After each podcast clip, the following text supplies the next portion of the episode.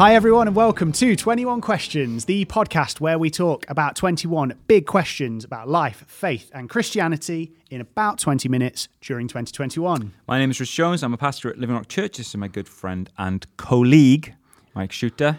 and uh, we've been working together for a number of years, and we're very happy to be with you today. We are. Um, the whole series is available on our YouTube channel, Living Rock Church, and you can also get audio versions of the podcast on all major podcasting platforms. Uh, you can also go to livingrock.church forward slash 21 questions and get everything there, or you can just head down to the description because in the description are all the links you could ever need just below, as always. Yes. So this week we will be asking the question: What does God think about sex? Um, so yeah, that's what we're talking about.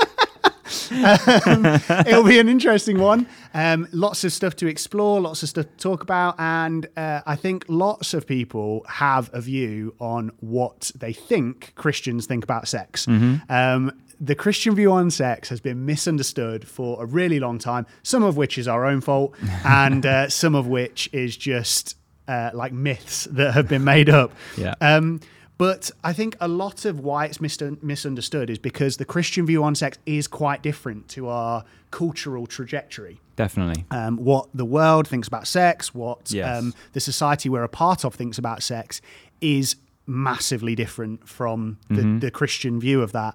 Um, and the appetites that our culture tries to promote and push forward. Um, you know, the biggest thing about sex in our culture, to a certain extent, is it's a tool for sales. Um, you know, Yeah. sex sells. You get hammered with that time and time again in so many different environments, and and it, that in and of itself is such a departure from the Christian view. So, Uh, it's also, it's also, pardon the pun, it's also like the climax of a relationship. yeah, okay, yeah. Reaching its kind of maximum potential is they've had sex. It's Yeah. like this is the pinnacle of a, of a, of two people kind of finding one another. Yeah. uh, like the goal. Yeah, exactly. rather than companionship, love, you know, unconditional love, care, and spending time together, Family, all those investing kind all of the, yeah, and what that kind of all of the other stuff. Yeah, So it has become like somehow this kind of absolute apex of living your best life is that you're always having sex with Exactly. somebody, you know. Like- exactly. And the culture we live in really has prized two big things that have dramatically impacted, I think, its view on sex. And those two things would be individuality Yeah. and freedom. Yeah. They're like the two things that we want everybody to be free. We want to be as free as we possibly can be. And we Be true to yourself, this- Mike. Be true to yourself. Even Yeah. if your truth is different, let's, let's not get into your that again. your b- best you and what you want. Yeah, Exactly. And the problem with that is you're that worth it. the problem with that is it can't help but impact on other people. And so we've got these two things, we're living in tension with them, and um, that you know, those things then impact how we view other things within society. Yeah, and I, I think also it's worth mentioning that there's there's been a very, very kind of changing view on how we view our bodies. Yeah. That's representative of what we think of our bodies, and our bodies aren't a gift anymore. They're something that I work and I and I make it what I want it to be. That Mm-hmm. my kind of my my psyche, my my my emotions, my thoughts um, shape what my body should be like. If and if I can change it surgically, if I can change it with tattoos, if I can change it with clothes, if I can change it by going to the gym or whatever it is, or if I can Yeah, change my gender, all of those things are kind of tied in. That our bodies have just somehow become separate from our our emotions and our soul and our spirits, which is not a biblical view. That's No, but it's it's, a kind of modern cultural view, and therefore what I do with my body kind of doesn't matter. And if I want to enjoy the pleasure of sex with 58 other partners in 20 minutes, then that's what I can do, you know. And and this kind of separation, I think, of of the the body, the physical body, from from the the me, the my consciousness and my my choices, my my, my mind, my, my my emotions, and so that's kind of happened as well. And Yeah. and people then just do what they want to do with their body and enjoy it. It becomes Yeah. consumeristic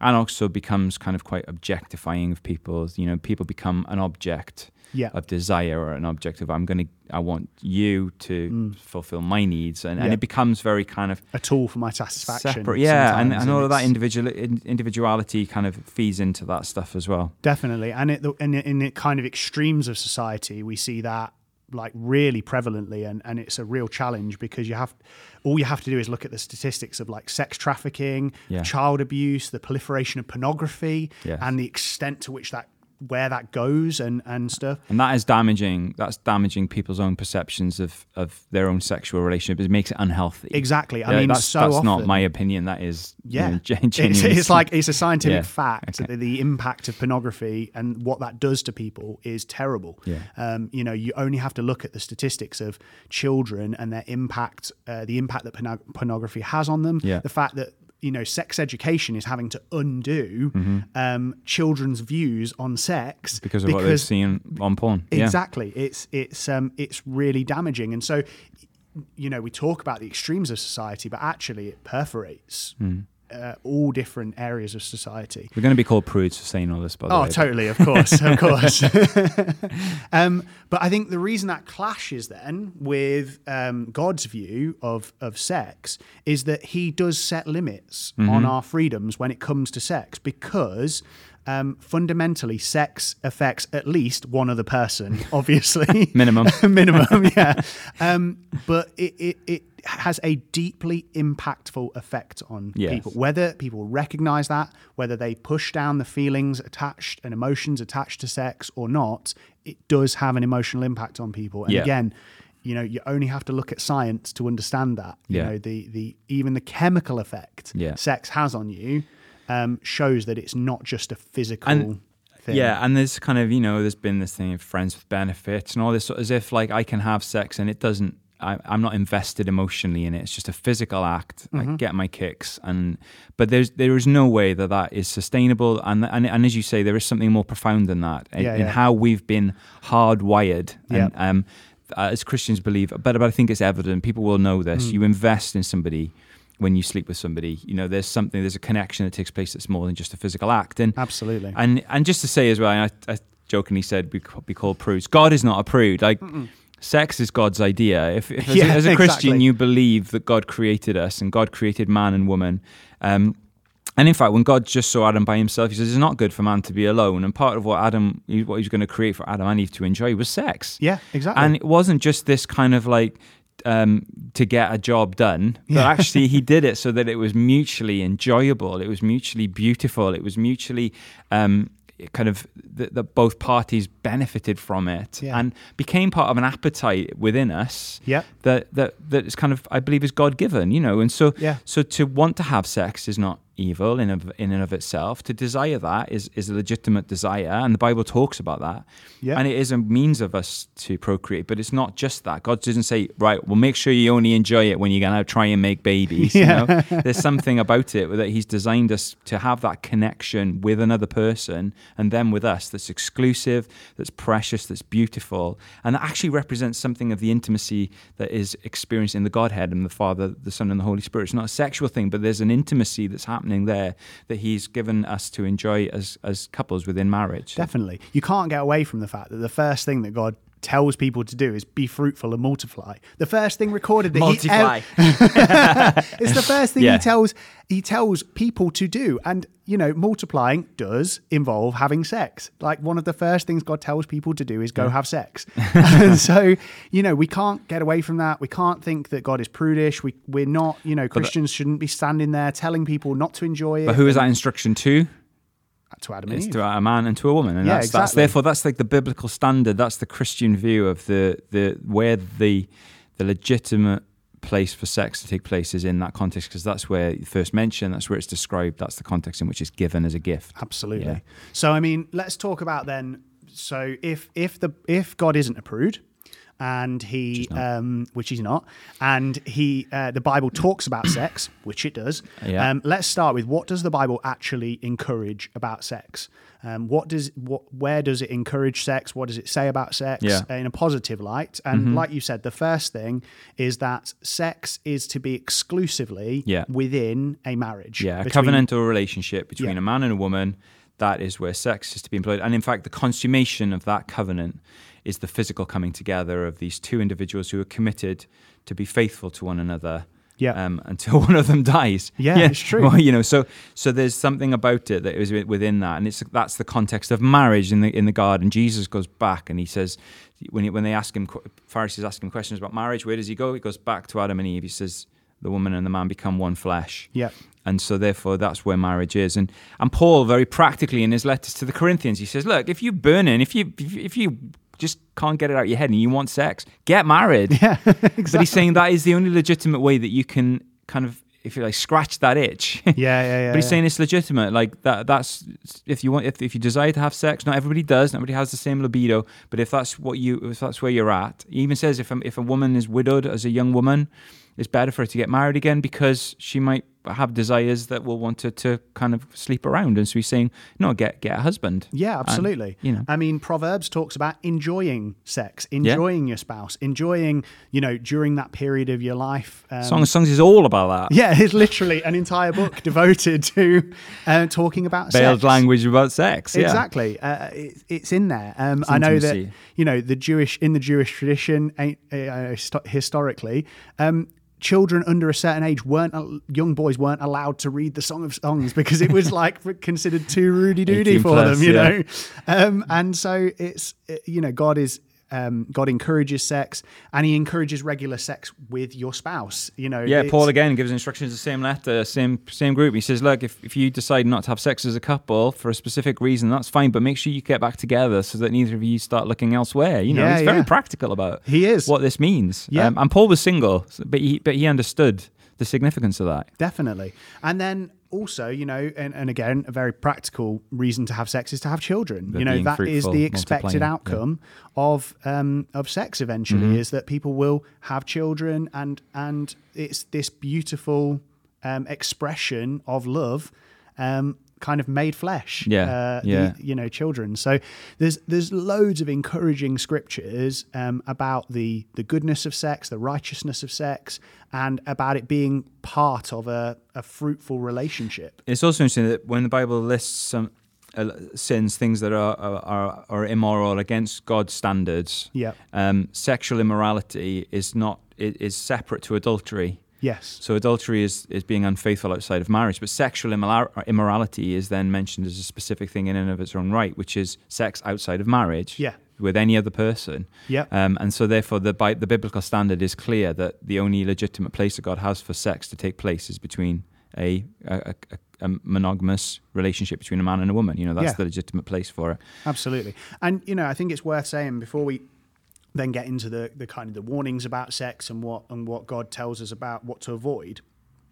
Um, although the Bible does highlight the importance of sex and the impact of sex, it doesn't put it in a different category in the sense that you know if if this is something you've got wrong if this is something you've indulged in you can't be forgiven for it you No. know it's too far it's a it's the unforgivable sin or anything like that Mm-hmm. you know the reason we're talking about this on on the podcast is because it's just something that gets talked about all the time Yeah. um, from a christian perspective because people are like well why can't I have sex outside of marriage? People want to be able to do that again because of the culture we're a part of. Sex is such a big part of it Yeah. people want to talk about it but this in a lot of ways is is just something that if you've indulged in that um, outside of the, the kind of parameters that god sets for Mm-hmm. sex he absolutely wants to forgive in the same way that he wants to forgive Yeah. loads of other But things but it that does talk about wrong. a sin against your own body. There's something that is a physical act, and it's more than just the physical part of you. It's the emotional, spiritual connection Yeah. that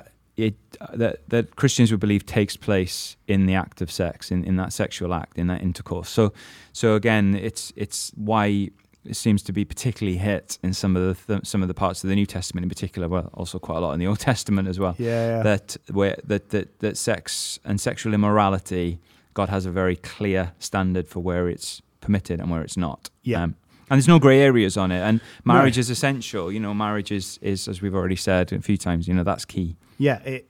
I mean, it provides a safe environment for vulnerability, for trust. You know, Mm-hmm. things can you can figure it out together. You know, there's a you don't. Uh, I mean, a, again, a lot of what's discussed is like trying to find the best sex. Try before you buy. Yeah, well, you exactly. some- um, it's trying to find the best sexual partner you can ever have. But um, you know, when you talk to couples that have been together a long time, a lot of them will talk about the fact that the best sex they have is as you become more comfortable with someone. course, it's yeah. not, it, you know, n- like very few people talk about.